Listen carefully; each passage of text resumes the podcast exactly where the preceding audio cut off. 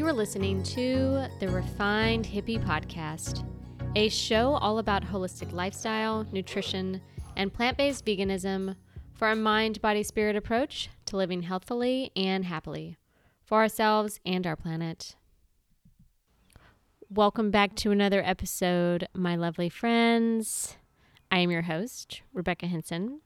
I am currently sitting on my screened-in back porch recording this intro and outro, which makes me so joyful just being outside. It is 66 degrees, which is, it's not that warm, but it's warm enough that I can be comfortable out here because, let's be real, I am a wimp when it comes to colder temperatures, but 66 is doable for me, and it just invigorates my soul. I'm already counting down the days for spring. I've been counting down those for a while, counting down the days for summer, and I cannot wait for true warm weather to set in. We are going down to Florida in a few weeks, and I just want to bask in the sunshine. I'm super stoked. But enough of that. Let's get on to this episode. I am very excited to share this one. My guest today is Brandon Gilbert. And Brandon is the creator of Hyperion Herbs, which he founded in 2010 after seeing profound effects of tonic herbs on his own life. And he wanted to share these purely potent tonic herbs with the masses and make them accessible and easy for everybody like never before. But before all that, he created a YouTube channel. He had opened up an elixir bar in 2006. So he's kind of like a serial entrepreneur, but he also is a person who is ahead of the curve always, especially when it comes to health and wellness, for better or for worse, because sometimes you can be a little too early to market and nobody knows what the heck you're selling or what this is for. But I think it's a perfect time now because herbs and tonics and mushrooms are on a lot of people's radars. And I think you're going to love this episode, learning all about his story. We also chat about Eastern philosophy and him discovering Chinese philosophy. We get into Tai Chi, tonic herbs, reishi mushrooms, adaptogens, immune system, how one is supposed to consume mushroom extract. We also discuss modern culture, its pros and cons, how we can find perspective, and getting sucked into negativity, as well as fight or flight, and releasing pressure from our nervous system. It is a very fascinating episode. We cover a lot of interesting topics. So without further ado, here is my chat with Brandon Gilbert.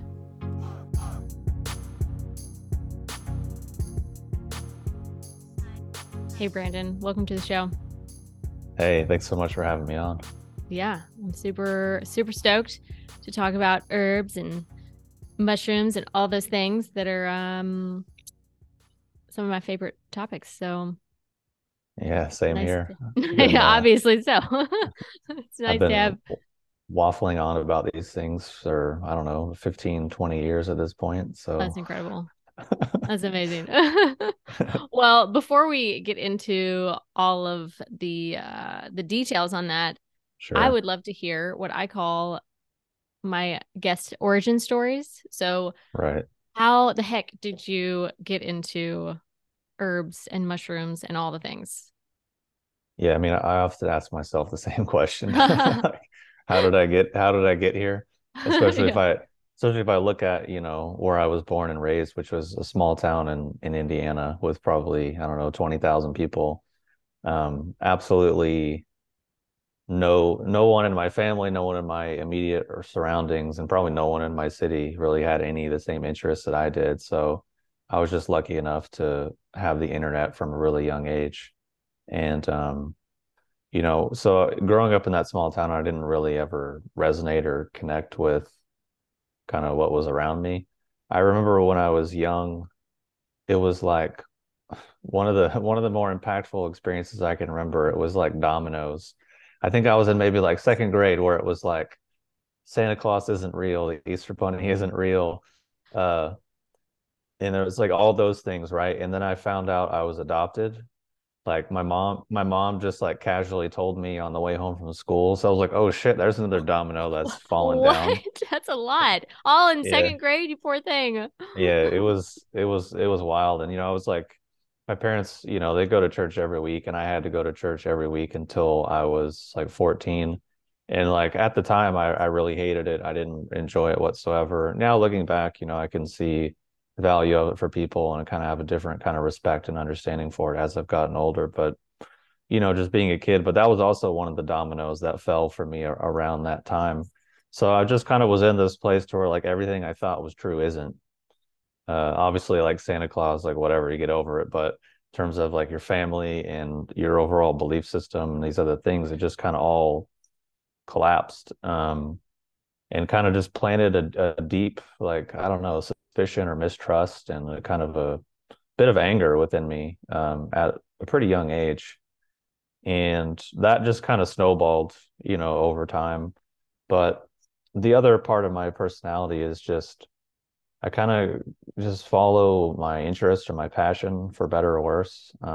Just kind of most of my major life decisions, most of the major things that have happened in my life are more so due to serendipity or a random chance than any kind of like plan, whether it's starting a business or moving to a different part of the country or quitting a job. Like so many different things in my life, I've just kind of like, okay, I'm doing this now.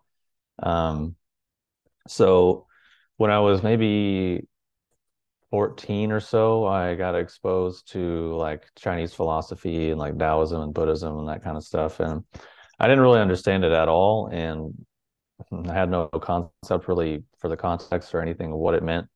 But I just, something in my gut said like, oh, this is cool. This is interesting. This feels more comfortable and more correct than anything else like in my environment that I'm really exposed to. Because also too, just as an aside, like I have always loved learning and can be very obsessive and very dedicated for things that I'm interested in, but I also completely hated school. I can remember like my first day of school in kindergarten thinking to myself, I hate this. This is not for me. I resonate with that completely. I mean, you know, it's, I don't know. I understand like we need it. Kids need the structure and all these different things. But for me, it just never really jived. And I remember when I graduated high school, like as soon as the ceremony was over, I just turned around and walked out and left. Like I didn't even throw the hat. I didn't do anything. I was just like, okay, finally this chapter is closed. And I remember for a part of my adult life, I used to have nightmares about being back in high school. And I was like, oh my God. I still have them. What do you mean? Yeah. I still have them. I have them all the time. It's awful. You're terrible. Like, wait, I thought I was done with this. That's what you think. You're like in the dream. Yeah. You're like, wait, I graduated. Why am I here again? Like, I have them all the time. Yeah, that's not a fun one. No. So, I mean, and then I remember when I had the first day of my first job when I was probably like, I don't know, 12 or 13. I remember also thinking like, yeah, this sucks. This really is not for me. Granted, you know, I was doing like manual labor during the summer in the neighborhood that I lived in. I was like doing landscaping, whatever random stuff. So having to wake up at like 6 a.m. in your summertime and go work in the middle of summer in Indiana when it's 90 degrees with 90% humidity is not ideal. So I just mentioned all these kind of random things because I can look back and those were kind of pivotal moments to where it didn't necessarily show me what I wanted to do, but it definitely showed me what I didn't want to do, which sometimes is just as important. And you know, over the years, because, you know, I've had my YouTube channel and then I've done so many videos and coaching and working with people. And what I've found for myself and a lot of people is it's actually a lot easier to be negative. Like if you say like, write down your dream life, all the things you want, all these positive things. It's like, that's a bit challenging. That might take some work and some effort. But if you're like, okay, well, write down all the things you don't like and you don't want and you're upset about. That's always like, oh, cool, I can do this. This is easy. But then that can be useful because you can usually from that flip to find out what you do like. Like if I don't like this kind of thing, well, the opposite, well, I like that. Or so it can be useful, obviously, if you just don't get stuck in the negativity. So yeah, getting back, so I was like 14, you know, got interested in Taoism and Buddhism, and that really, you know, really resonated a lot. And then once I graduated high school, so this was probably like 2003, I started getting interested in like changing my diet, eating organic, doing yoga, doing meditation, all these kinds of things. And just because my whole life I'd always been like 140 pounds, like super athletic, super active. And then I just quit everything at once. I just like quit all sports and then started lifting a bunch of weights. So I just went from like 140 to like 180, which was like a massive, like it was not great, but you know, it was just, I just transferred over my discipline and my focus over to lifting weights. And I just got huge really quick, which was like pretty not good for my health, let's say. So that, but that led me to like, okay, well, let me try to eat organic. Let me eat more kind of like plant-based. Let me do yoga. Let me meditate. Let me try to do these things. And just doing those simple things, I lost all that weight like very quickly. And like a lot of stuff in my body kind of really improved. And I started to be able to start letting go of some of the anger and some of the negative stuff that I've been carrying with me from early on. And then somehow through that journey, I discovered tonic herbs and Chinese medicine and all of those kinds of things. And that was probably like 2004 or 2005 when I first heard about reishi mushroom and different, you know, tonic herbs like that. And when I heard that, it was another one of those things where it was like, oh yeah, this is for me. Like I don't really understand this. I don't really know what it's about, but I need to find out. So I just kind of dove and went all in to the depth that I could get to. And that was also pretty life-changing and pretty helpful. And reishi really, I think, changed the course of my life to a pretty strong degree.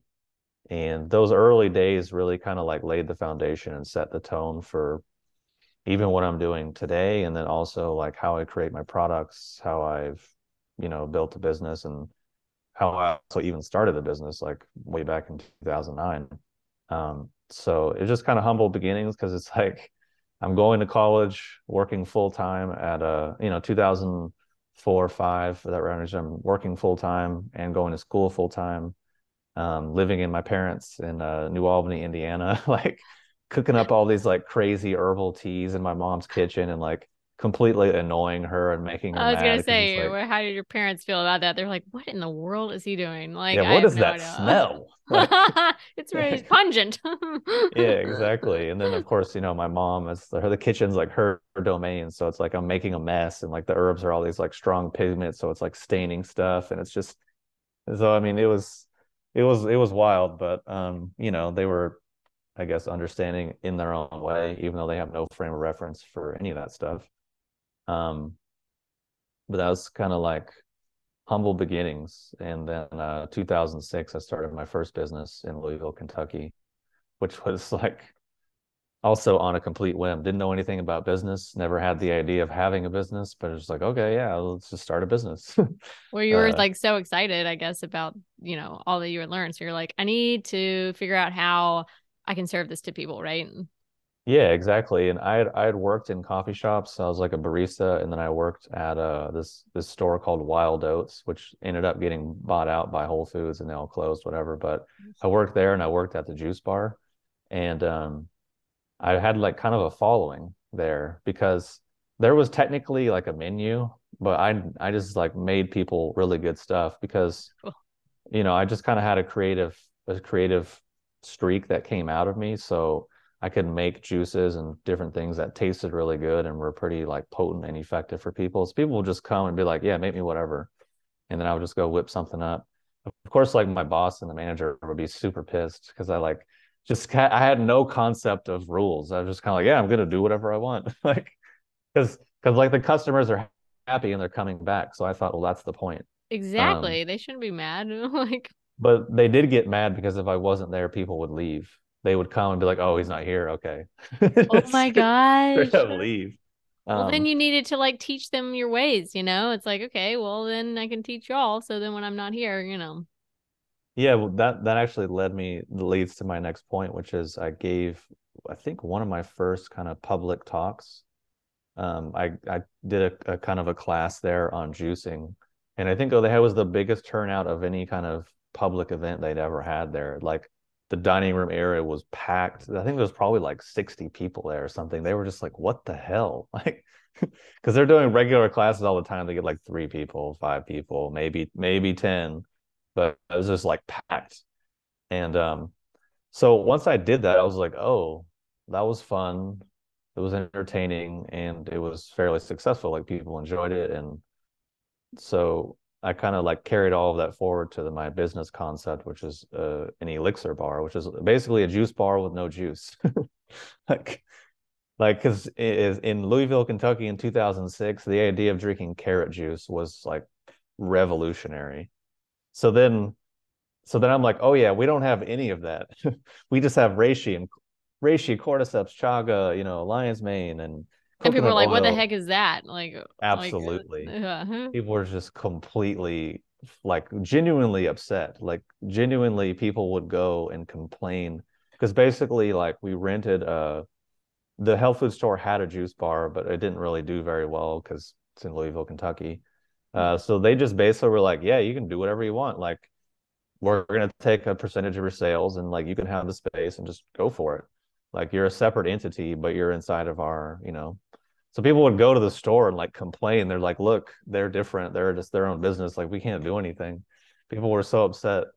It was hilarious, but also just like I look back at how naive I was, and it's kind of the time period. I mean, now it would probably succeed, I would think. It's like, yeah, it definitely would have a better chance, but like 2006, no chance at all. But so, but that's kind of what led me to want to take things online, because I was just kind of tired of talking to people that didn't really care about what I was saying or didn't necessarily really want to hear it, or just always having to have the most beginner basic conversation. Like, these are people that just like need to drink more water. So if you start talking about like tonic herbs, they're like, I can't do that. Or just stop eating processed junk, like, or reduce. Yeah. Like just basic things. Yeah. Like, yeah. Maybe don't eat KFC every day. Like that would improve a lot. Like it would improve your life like a lot. Could be like one of the most transformative things you ever did. Yeah. Yeah. Just stop by ordering Domino's every night, Exactly. So, I mean, that's kind of like some of my humble origins, which led me to where I am now and launched my YouTube channel in 2009. Yeah. I was looking at that. You have a ton of videos. Holy guacamole. Like, yeah, like probably over 700 at this point. And that's even with deleting a few hundred and taking a few years off, like here and there. And that's not even like, because I also had I used to have Hyperion Academy, which was like a private membership site where I taught classes and did that. I did that from probably 2012 to 2016, maybe. And then I kind of closed it because it was just, I don't know. I think it was also a little bit ahead of its time, because whereas now like private forums, so many people are doing those. Yeah, exactly. But in like 2012, it was still a bit niche. But so, I mean, you're ahead of your time all the time. It sounds like, I mean, to be honest, like it's for better or worse, like a lot of parts of my life are kind of like that. Whereas what I'm into now, I really wonder, I'm like, are people ever going to get on this? But I hope so, but I just, because I just kind of like, yeah, well, it's just like, what I mean is I'm like really, really deep into, internal arts and internal training, which is like a tremendous hassle and a tremendous pain in the ass to like be skilled at it. But then to get the benefits, you have to be skilled at it. So it kind of goes together. So I'm just kind of like, are people going to go there? Like, I hope that would be cool, because it would be genuinely amazing for society. So explain to the listeners what you even mean by that, because there could be a lot of people that don't understand. Right. Yeah. So basically just training things like Tai Chi and Nei Gong to pretty much the highest level that I can possibly do after 10 or 15 years of trying to find the most skilled people, the most skilled teachers that actually have the real skill in those arts. And then me putting in anywhere from 2.5 to like 5 hours a day, pretty much every day for the last like 7 years. So I mean, yeah, exactly. So it's like, but it's kind of classically what's required to really get a skill. And it also like, that just works for my mindset. I'm okay to just like, oh, I got to do this for 3 hours. Okay. That's simple. But like, navigating, like going to the post office, I find that difficult. You know what I mean? Like, you're like, oh gosh, it's time. I have to go. I have to go mail all this stuff. What am I going to do? Everybody hates the post office. I mean, you know, that's true. That's true. Terrible place. That's true. I really have to like readjust my mindset sometimes when I come out of it, because I'll be in this mode of like hyper efficiency and refinement, which works in a certain context, but like when you go out in the world, that's not how the world functions. Mm-hmm. It's kind of the opposite. Chaotic. So, yeah. So I mean, that just caused a lot of problems for a number of years and took me some time to kind of like readjust and kind of chill out. But it's probably the most transformative, beneficial thing that I've done for my health ever. Like no comparison at all. Like everything else, like kind of sort of helped and kind of sort of had a piece and kind of sort of like pushed in a certain direction. But I feel like it all just kind of led to me getting to this place and then trying to go into those skill levels. And then the better I got at the internal aspects of Tai Chi, for example, basically the less of everything else that I need. I used to have to get body work all the time. I don't have to do that anymore. I don't really need medical intervention. I don't really have to take herbs and supplements. I can sleep way less. I eat way less. My digestion's better. Like everything just got way better, which is, from someone who was like chronically kind of ill for a huge chunk of my life, it's just incredible. Like just the amount of money that I spent over the years, like being sick is very expensive. Like if people think being healthy is expensive, like try being ill. It's I know. Way more traumatic. I mean, you know, when I think about people, you're like, oh, that's really expensive to eat X, Y, and Z. And it's like, well, you know what's really expensive? Open heart surgery. And that is very traumatic. Yeah. And then you have all that time that you're going to be out and dealing with that. And, you know, I mean, for sure. And for experiences like that, I don't think you ever come back to 100%. No. Your general quality of life goes down. Yeah. For sure. For sure. Because, I mean, at least in terms of technology and rehab and all these things, like our medical system doesn't really understand the body that deeply to be able to, because it is technically possible to get people back to 100%. Like, for example, one of the guys that I've learned a lot of internal stuff from, I mean, this guy has recovered and overcome things that shouldn't technically be humanly possible, like breaking his back, cracking his pelvis, ripping his psoas. Being somewhat paralyzed for weeks and then rehabbing his back completely, like being on death's door from hepatitis, basically the doctor being like, this is the same guy. This is insane. Exactly. Yeah. Wow. And if anyone's curious, this guy's name is Bruce Francis. He's a character. He has a lot of videos online, and his personality rubs a lot of people the wrong way, 'cause he's kind of like no BS guy from like Manhattan. But he's also teaching internal arts and like spirituality, which people usually expect like a certain type of personality for those arts, but he's the opposite. Like he's really boisterous and really like likes to talk about himself because he's had a crazy life. But I mean, in terms of what people can access, you know, he's pretty skilled and his stuff is pretty amazing. But yeah, I mean, basically that story with the hepatitis, he basically, everyone else in that room died, and the doctor was like, you know, you got 2 days, like here's some paper and a pen, like if you need to write a note, like that's it. So he basically just got up and like did Tai Chi for a period of time to basically, because he could feel his channels closing, he could feel the death process basically initiating, because it is actually a tangible thing, which I have another caveat we can come back to after this one. But basically he got up and like tried to open his channels back up and get things moving through his liver again. And it was like obviously excruciating and he was sweating profusely, but he just did it and then just basically passed out for a couple of days, woke up and he was fine. Not perfectly fine. He still had a bit of a hangover to like reboot his liver, but he was able to do it. Because on one hand, like that sounds crazy, but on the other hand, there's kind of a simple mechanical explanation to where basically when the liver gets really sick in that way, like the tissues constrict and the range of motion for that organ becomes restricted, which we don't necessarily always think about organs having a range of motion. We just think like, oh, my shoulder can move this way. But like really our organs, like if your organ doesn't move, the whole rest of your body will freeze. Like it's quite crazy. Like I've experienced it firsthand where tissues around my organs release and my flexibility like doubles or triples like instantly. Which if that sounds crazy, just like do some fasting and do a colonic, and then I guarantee your flexibility will be like massively increased. And that's just because your intestines are more relaxed.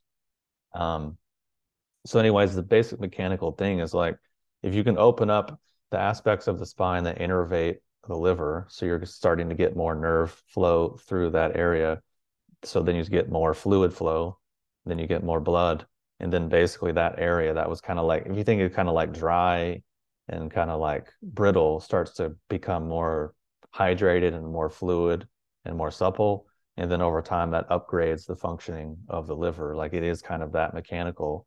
Obviously to be able to do that consciously and at will takes some takes some skill and some practice, but that's more or less the mechanics. But I think to me that's a skill I want, and I want to be able to do, and I can do to a small degree, not, you know, super advanced at this point, but definitely to some degree. So that actually brings me back to another funny story that I can share about another really pretty skilled Chinese medicine practitioner. And what made me think about it was I was talking about death and how it's kind of like a predictable process. Well, that's kind of a funny thing to say, but or discernible, or what I mean is, so my friend or this practitioner, he had this client that came in, and the client was like, yeah, you know, the doctors gave me 3 months at best. Like I think it was some kind of cancer. And he was like, yeah, I'm the highest stage. Like doctors said, like, there's nothing more they can do. Like case closed. I got maybe 3 months and that's it. So the guy like checked his pulse and was like, no, it's going to go into remission in about 4 or 5 months and you're going to be fine. Because within Chinese medicine, there's a certain pulse that you can take that indicates whether someone is in the process of dying or not. Because there's certain, I mean, it's not like on the neck. I can't remember exactly where. I know, I'm just like, what is my pulse like?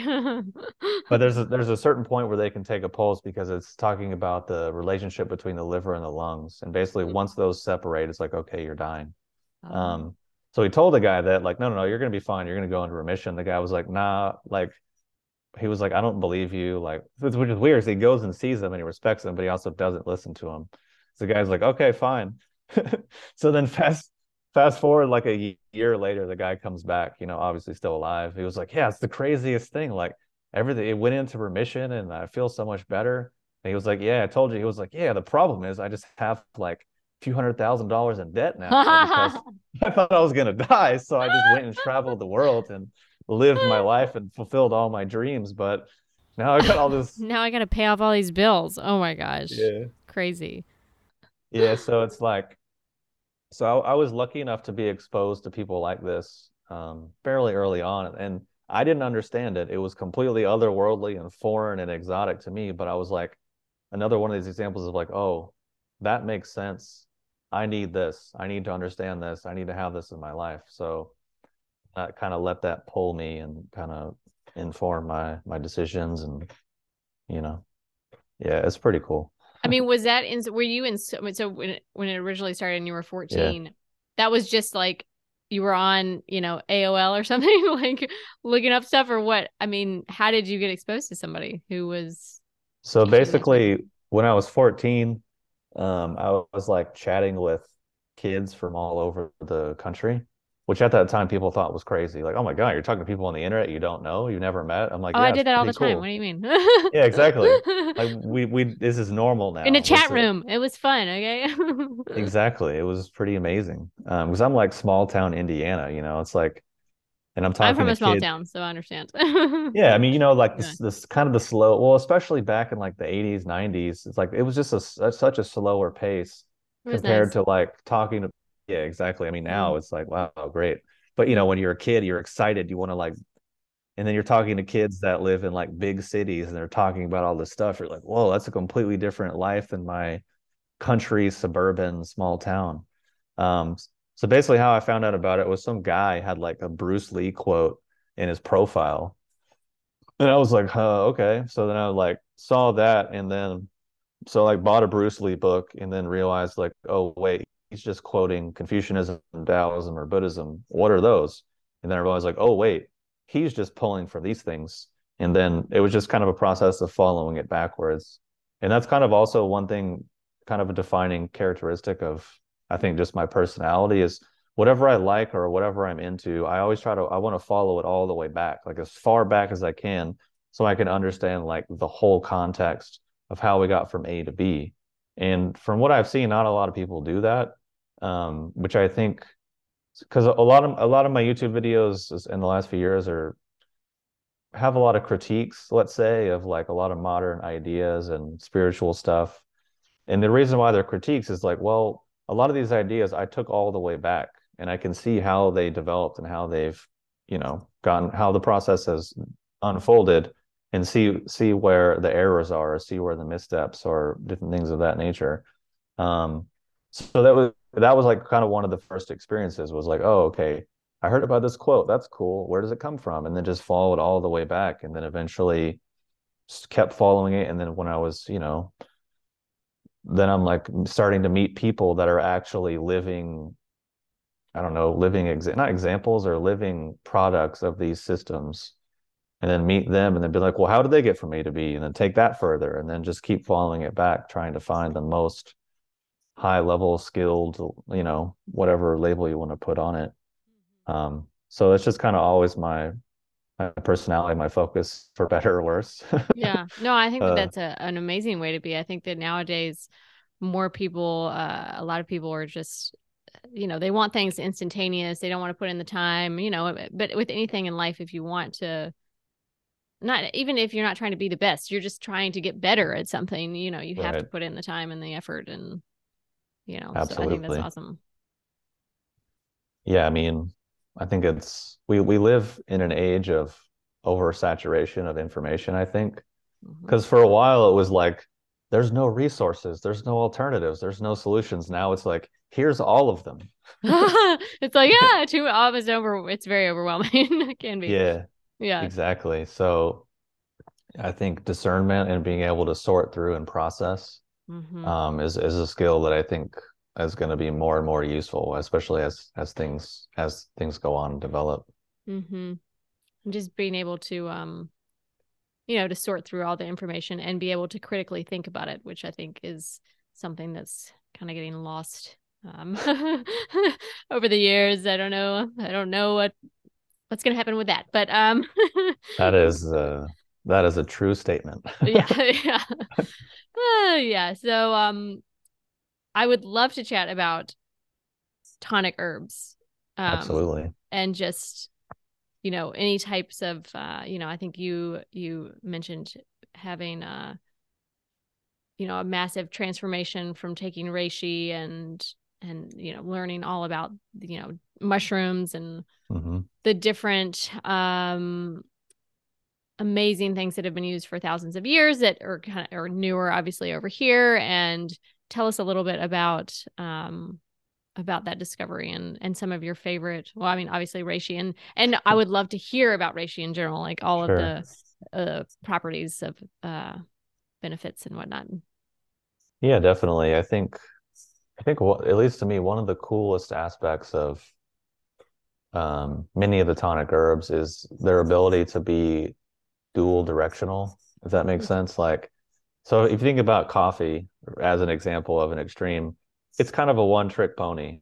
Like, you're not going to drink coffee and be like, oh, oof, I'm so relaxed, I'm so sleepy. I mean, it's the opposite.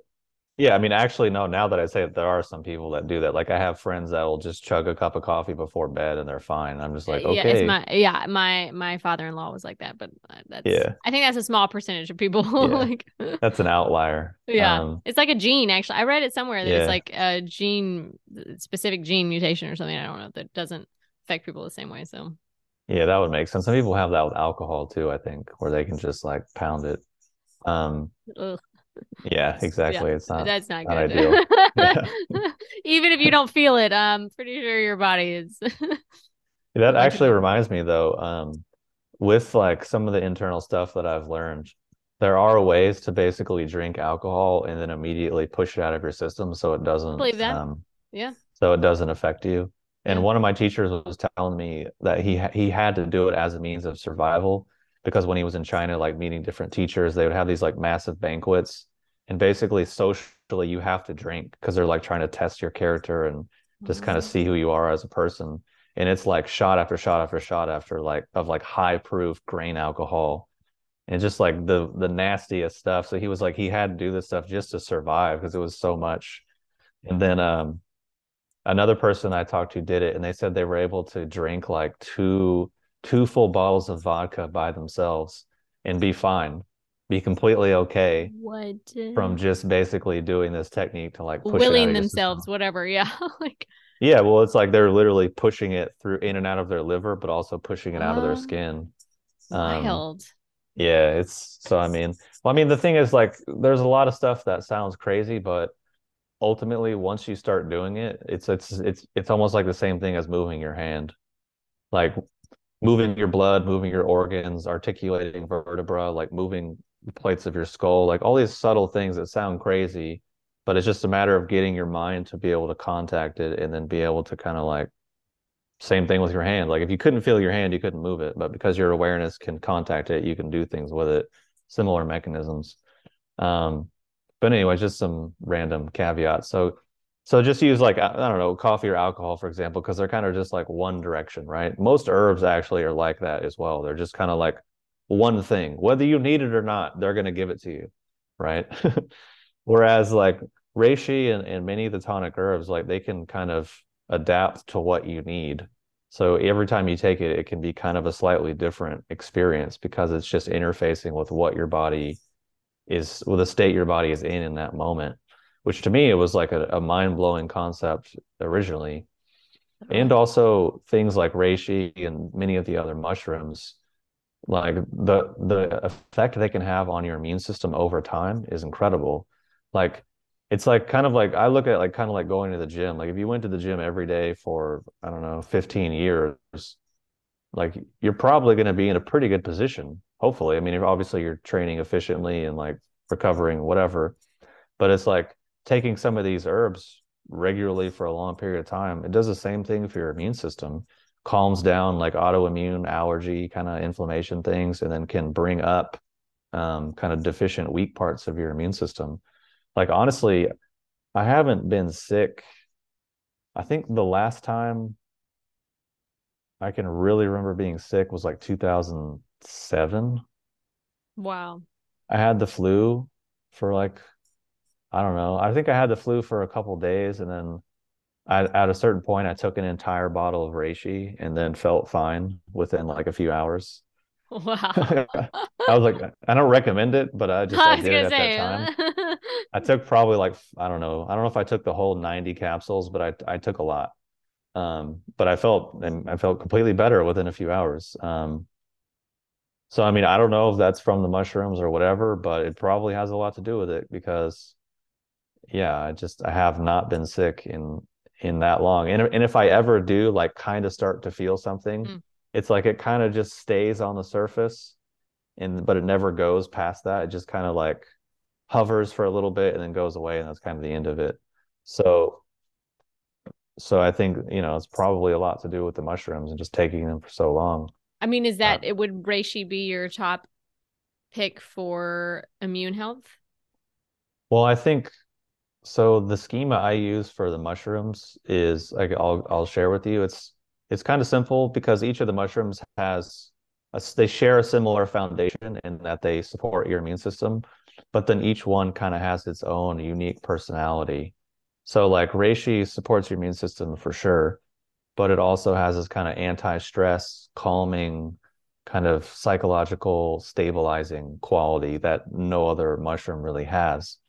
Something like cordyceps supports your immune system, but it also has this whole athletic energy enhancement in terms of like increasing your blood oxygen levels, increasing ATP, and just kind of giving you more vitality. And then something like chaga, I think in terms of just pure immune function, I think chaga is probably one of the better ones because it's like it has the immune properties, but then it has like massive antioxidants on top of it.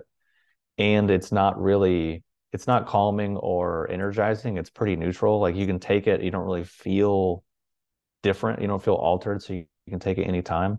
So I think just for pure immune support, Chaga is definitely up there. And then Lion's Mane is extremely unique because it has all these neurological benefits and benefits for cognition and mental function. So that's kind of the schema that I came up with, where they all share the same foundation, but they each kind of have their own unique personality that is kind of like pretty fascinating and pretty cool. I mean, it's pretty interesting to me that, you know, a fungus can do so much. I mean, yeah. Super incredible. And Cordyceps, I mean, of all of them, I think is like the weirdest, I guess, right? Is that the one that grows out of the dead little creature or whatever? I forget what it is. Yeah. So the most common one is like Cordyceps sinensis, which typically comes from Tibet, and it grows on caterpillars. That's what it is, yeah. But there's other types of Cordyceps that can attack other types of insects, but usually what's used for herbs is the one that's on caterpillars. But the stuff that's cultivated is obviously completely vegetarian and doesn't involve any caterpillars. So. Really? Oh, that's good to know, because when I first learned about it, I was like, that poor caterpillar, you know? Yeah, I mean, it hijacks their nervous system. Oh, poor little guys. Like straight zombie stuff. Wild.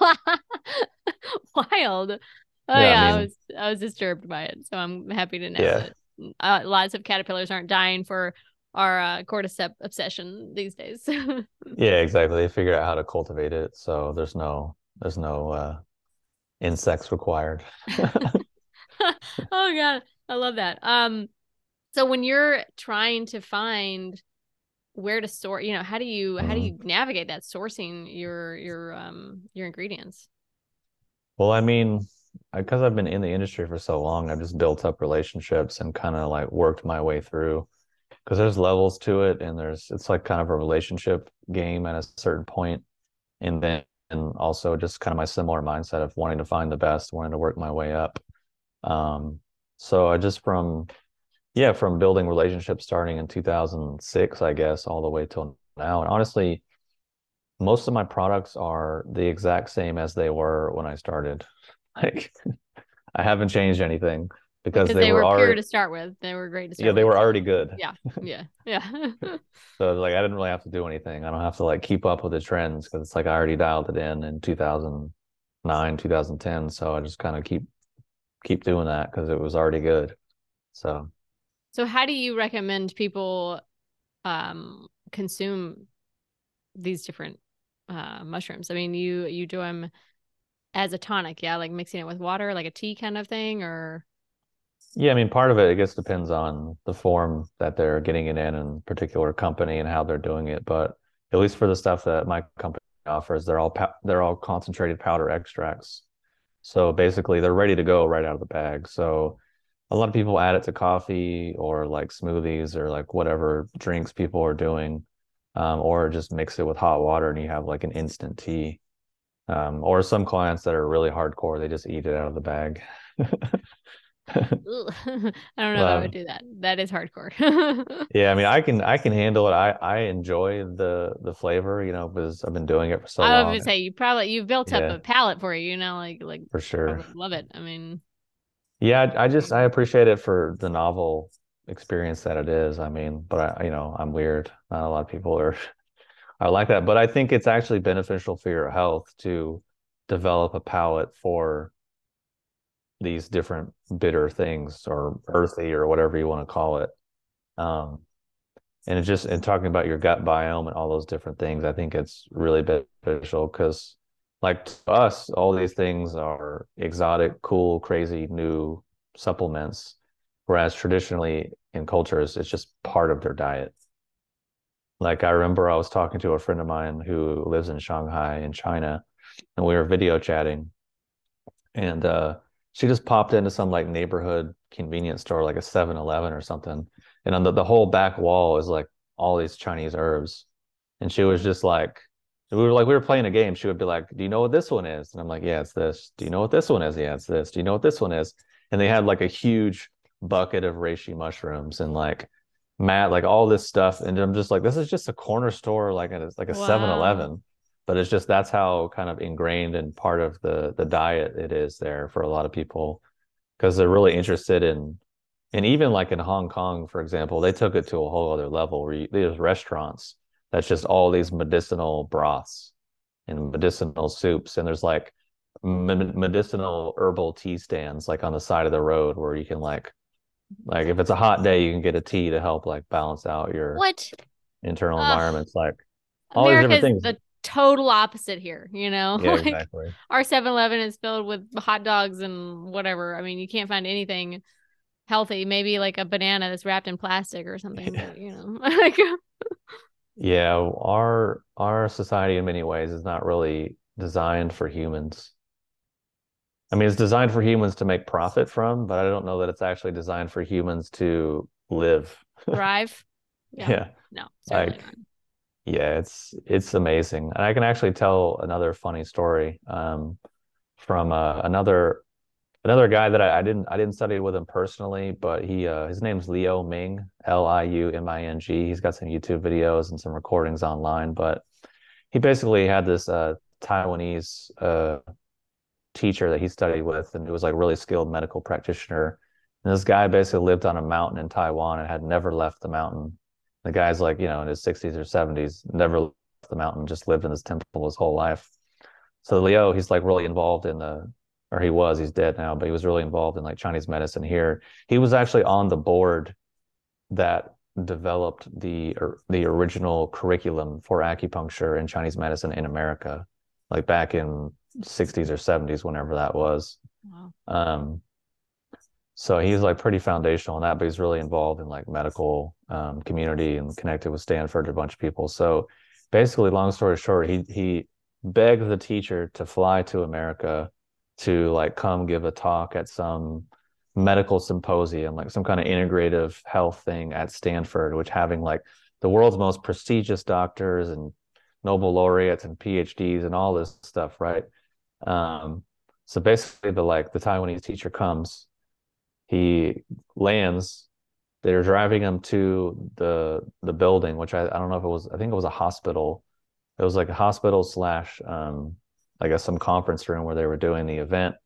And basically like, as soon as they pulled up to the hospital, he was like, take me back to the airport. He was like, this place is not for humans. He was like, this is for ghosts. Oh, wow. And he straight up just, he wouldn't even get out of the car. And they kept thinking like, oh, he's just confused. He's never been off the mountain. He doesn't understand like that it's a building and it's a college and there's always world-renowned people. And he was like, no, I'm not getting out of the car. Like, this place isn't for humans. This isn't about health. I'm out of here. And then he eventually just went right back to the airport and left. Oh my gosh.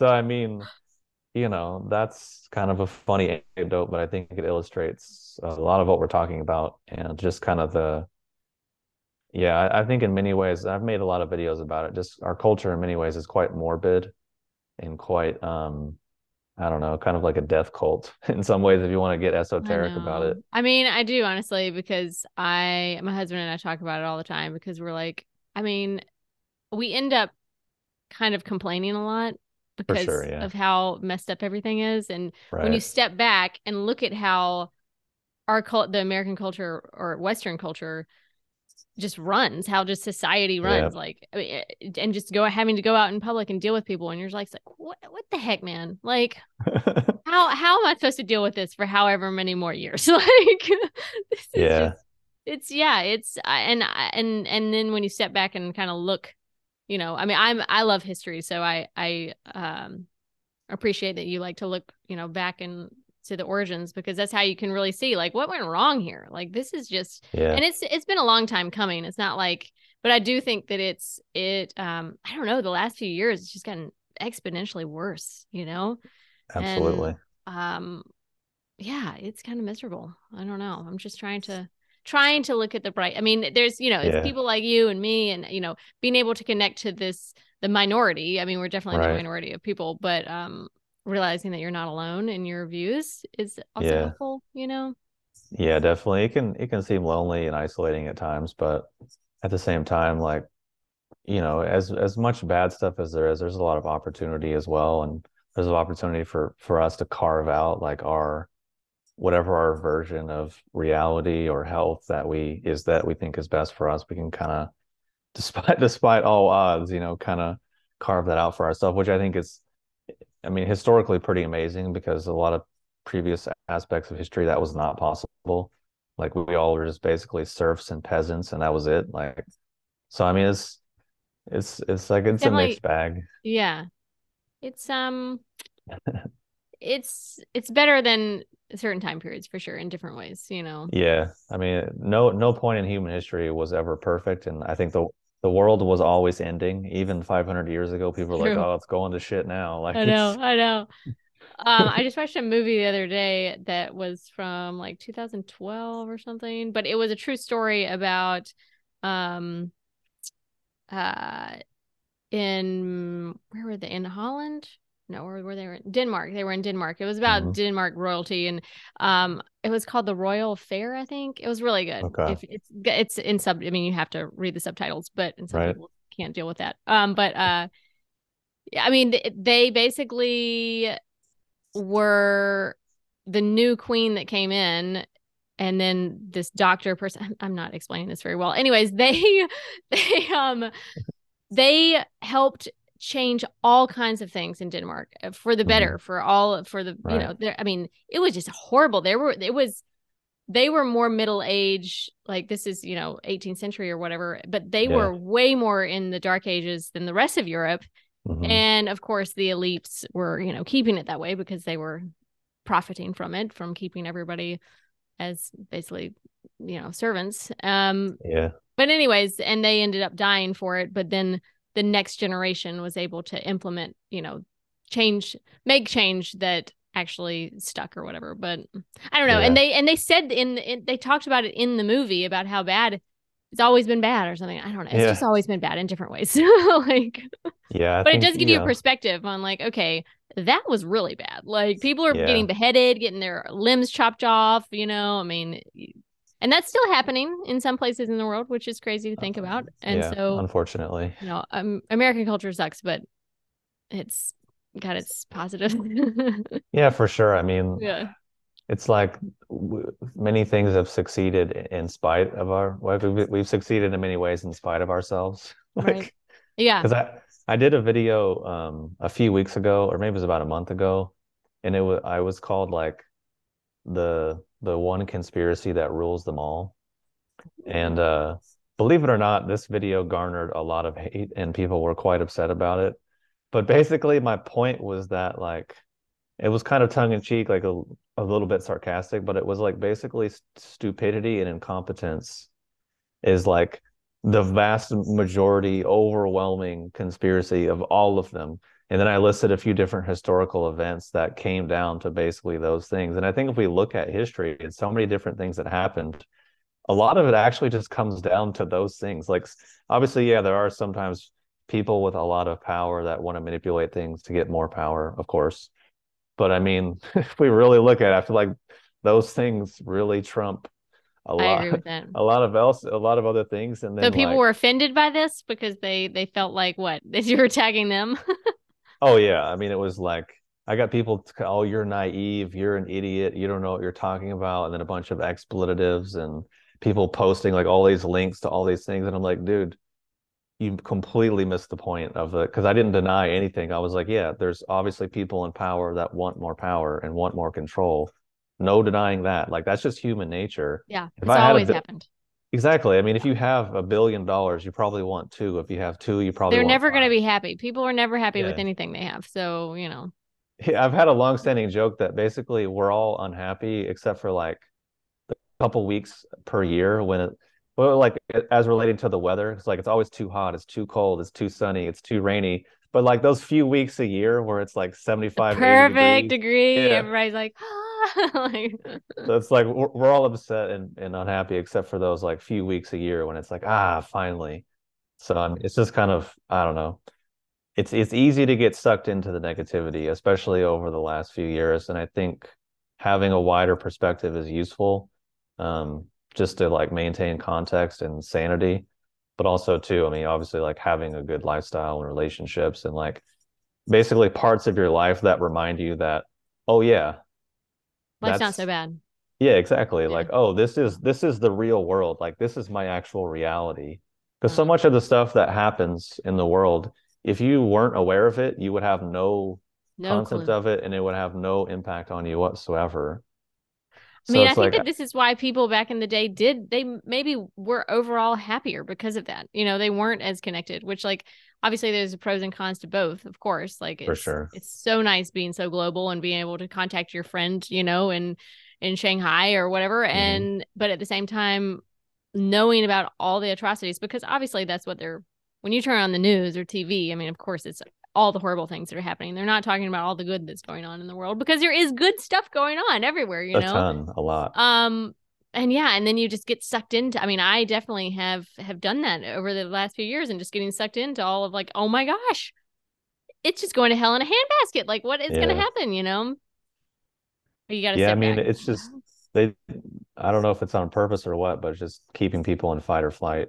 Oh yeah. Oh, it's definitely on purpose. What are you talking about? Just, well, I mean, because that's what ratings. I mean, that's what they know, and they know that. I mean, whether they are doing it maliciously because they want people to, you know, I mean, I'm sure there are some people because, you know, divide and conquer kind of thing. You know, if you make everybody upset and angry, then you know you're going to be able to control the masses. It reminds me of a story. There's this lady that I used to get a massage from. She does Thai body work really, really good. But she's from Thailand, and she moved to America, I don't know, maybe 10 or 12 years ago.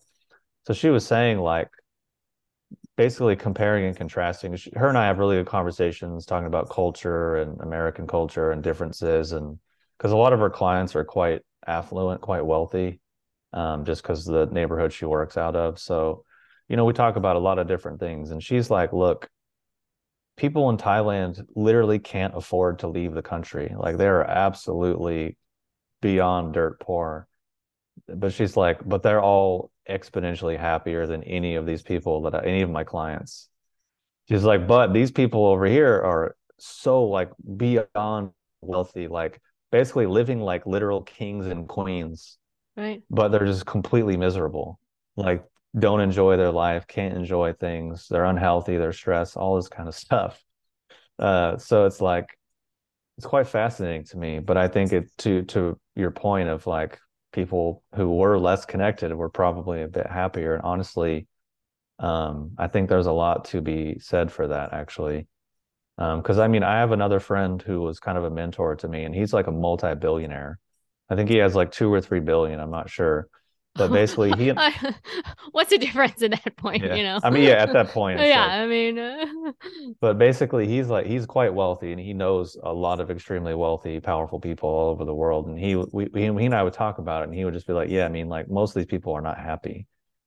Basically like, get it out of your head that you'll be happy when you have X, Y, and Z. It was like, because it's not really how that works. It was like, obviously like if you're intelligent, having more money is amazing because it can allow you to freedom, have your time and freedom. Exactly. But also at a certain point, it can be really a burden. Like a certain level of wealth can really be a burden.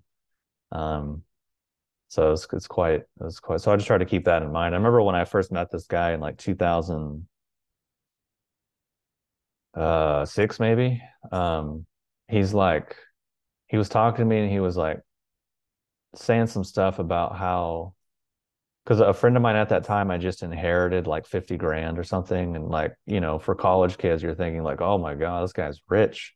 And this guy was basically like, 50 grand wouldn't even pay my bills for a month.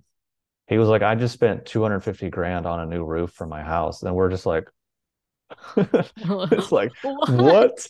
Like, he was like, yeah, just so you know, this is not a lot of money. Like, so you're like, dang it. I was feeling good. I know. But it just, so just to, you know, to your point, I think, I mean, a lot of the content I've done lately about health is actually more about trying to get people out of all of the stress and out of all of the reactivity. Because in some ways it is like a drug addiction, like emotions and many aspects of our identity, it's literally a chemical addiction. And like fight or flight obviously secretes a predictable amount of chemicals, but there's just part of our identity, part of ourself that just always, it just kind of wants confirmation, it wants affirmation, it wants to just kind of do what we've already done. So it's like, if you're already really stressed, you're probably going to seek out events and circumstances to make you, to remind you and show you how you're stressed. And because we're all kind of always wanting to up the ante, it's just going to get, you're just going to get more and more and more. And it's just kind of like raising the threshold. As an example, if you think about like horror movies or scary movies now versus like 10, 20, 30 years ago, it's like insane. Like the amount. Why are they so awful now? They're so awful. I used to love horror movies when I was like in high school or like a preteen or whatever. We would have slumber parties and like watch horror movies. Exactly. They're so different now. I'm like, I would be so stressed out. I would have so much anxiety if I watched that crap right now, like the new stuff. Yeah. But the younger generation, that's what they're used to, I guess. So they are used to that threshold. Yeah. Or maybe, I guess. I don't know. No, I feel bad for them. I do. I know. I feel really bad for them. Ugh. But I think in some ways it's reflective in a lot of their ideologies and belief systems and the way they show up in the world. Because if you want to feel less alive and less human, overwhelm your nervous system. That's the number one easiest way to do it. Because basically you're just going to numb out. And you're going to feel less alive, less connected to your environment, less connected to the people around you. And again, not to be conspiratorial, but it's like, if you think about the way media is going, the way like things are going, that's the effect that it's having on people. And then you notice coincidentally, political extremes are massive. There's all this outrage and uproar about, so it's like, it all really goes hand in hand. And I think unfortunately, as of yet, there's no real modality or way in our society for people to release that pressure from their nervous system, which is why people have these like crazy outrages and crazy like emotional things. Because it's like, or they have to like drink a bunch of alcohol or smoke a bunch of weed or do something to try to maintain some kind of homeostasis. And that kind of just circles back to what I was saying earlier about Tai Chi and different internal arts, is like, at least for me, I can genuinely contact my nervous system and genuinely release and remove things from my nerves directly, which as someone who was like completely wound up and like stressed and had PTSD and all this kind of stuff, it's like amazing. So I hope we get more options for people to actually release that pressure from their nervous system so they can feel more alive, feel more connected, have natural sense of empathy for others and for other people and for themselves. But the thing is, like, when you're wound up like that, empathy and all those higher functions tend to get shut down like completely. But you know, fortunately there's things like Reishi and a lot of other health modalities that can be helpful and useful for people. For sure. And trying to, getting into internal arts or even yoga. I mean, I'm going to have to cut it off in just a few minutes because I'm going to yoga and then a meditation and Reiki class. So nice. Yeah. But I think that, trying to give people some tools, absolutely. And just like a little bit of information. It's just kind of like, just like how you started, just with a little bit of tidbit of a little breadcrumb, if you will. Exactly. Of some different ways to help themselves, whether that's just starting to take Reishi every day or, going to a yoga class or whatever it is. I think that could be a huge benefit for helping our society. I think I've seen, they've done some studies with like meditation for kids, in after school programs or whatever that are, that are disruptive, I guess. And I also think they've been doing it in prisons and stuff and just seeing the huge benefits in that. And whenever the prisoners get released, if they've been through this, program or whatever, the percentage of, inmates that end up coming back is so much lower than it was. Like, it's just incredible. So. Awesome. Yeah. I mean, trying to find some way to contact what's inside of you and have some awareness about it and not just be completely reacting to it all the time. Zombies. It's just everybody's a zombie kind of. Well, I mean, it's also just like that's the effect of pain. True. Like, you have pain for long enough, your body's natural mechanism is just tune it out. just because it's a protective thing that we all kind of need. So, there was times in my life where I thought like, oh, people are dumb, the world sucks, and I'm so pessimistic and whatever. And then I realized, for a lot of it is just comes down to pain. Like people are in pain and they're overwhelmed and they're functioning from like really, really, really, really low parts of their like reptilian brain. So then forget about anything beyond that. Forget about critical thinking, forget about empathy, forget about being able to think about a decision and fast forward and see how that decision could affect things in the future. Like that's all out the window. Right. It's just kind of reactivity. And, I've been there, I've lived there. We're all human. We've all had experiences. Yeah. We all get stressed. So it's like, once I kind of looked at that, I was like, oh yeah, that's kind of, even people in power, to be honest, like I look at people in power a lot of times and they don't strike me as particularly intelligent. They don't strike me as healthy. And like, at least on a basic human level, I kind of feel bad for them. At least for a little bit. And then I'm like, get mad about what they're doing. But. Well, that just shows that you are an empathetic person. Cause I feel the same way. I'm like, I do. I mean, your life looks horrible, like being in that position. I don't know. It's that old, Faustian bargain or something, like selling your soul to the devil. For like fame and fortune, and then you can see it in a lot of these people. Yeah, and I do think like a lot of times, if you look at politicians and you look at their records, well, a lot of them will have pretty shitty records from the beginning. Yeah, but then there's some that like started out, and you genuinely think that they went into it for the right reasons, and then it's just certain personalities certain people can stay strong with who they are, in their soul. And some people can't. Some people are more easily swayed by, the powers that be or their experiences or whatever, whoever is around them. I don't know. That actually reminds me of a thing that I made a video about recently on a deeper part of conspiracies and stuff. It was like posing the question to people, like, imagine you were in a situation or environment where you had tons of power and wealth and control that could be gained, but you're actually isolated from consequences.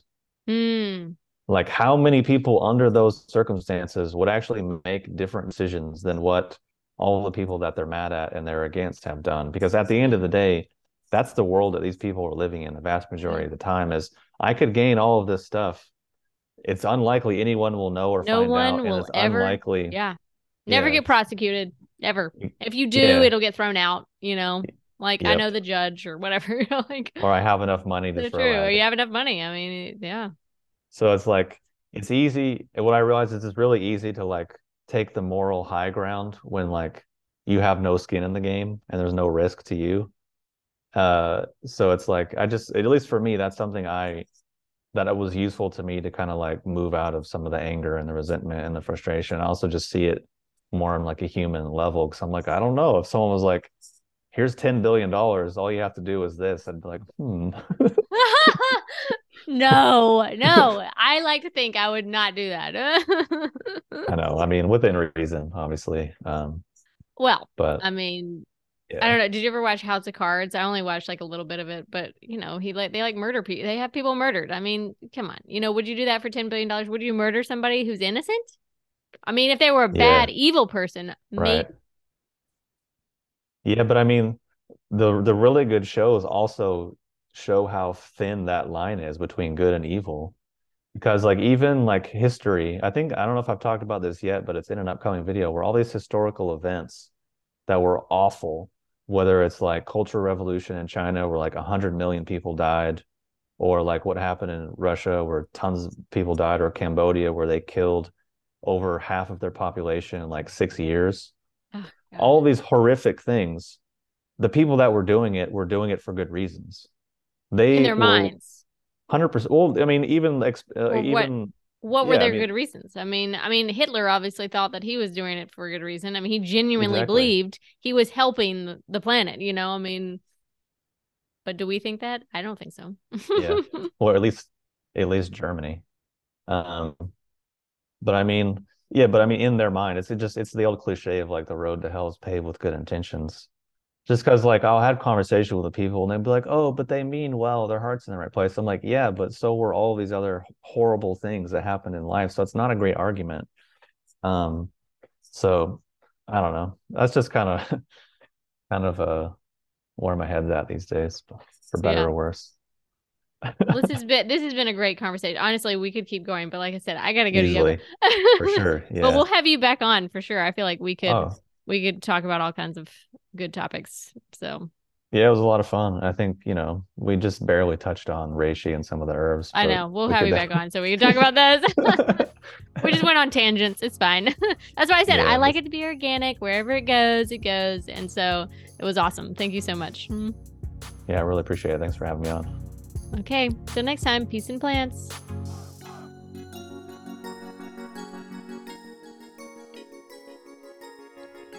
I hope you enjoyed that episode. I had such a great time chatting with him about so many different things. Be sure to go to HyperionHerbs.com, and if you would like to receive 10% off of your order, use the code RHPODCAST when you check out. And until next time, peace and plants.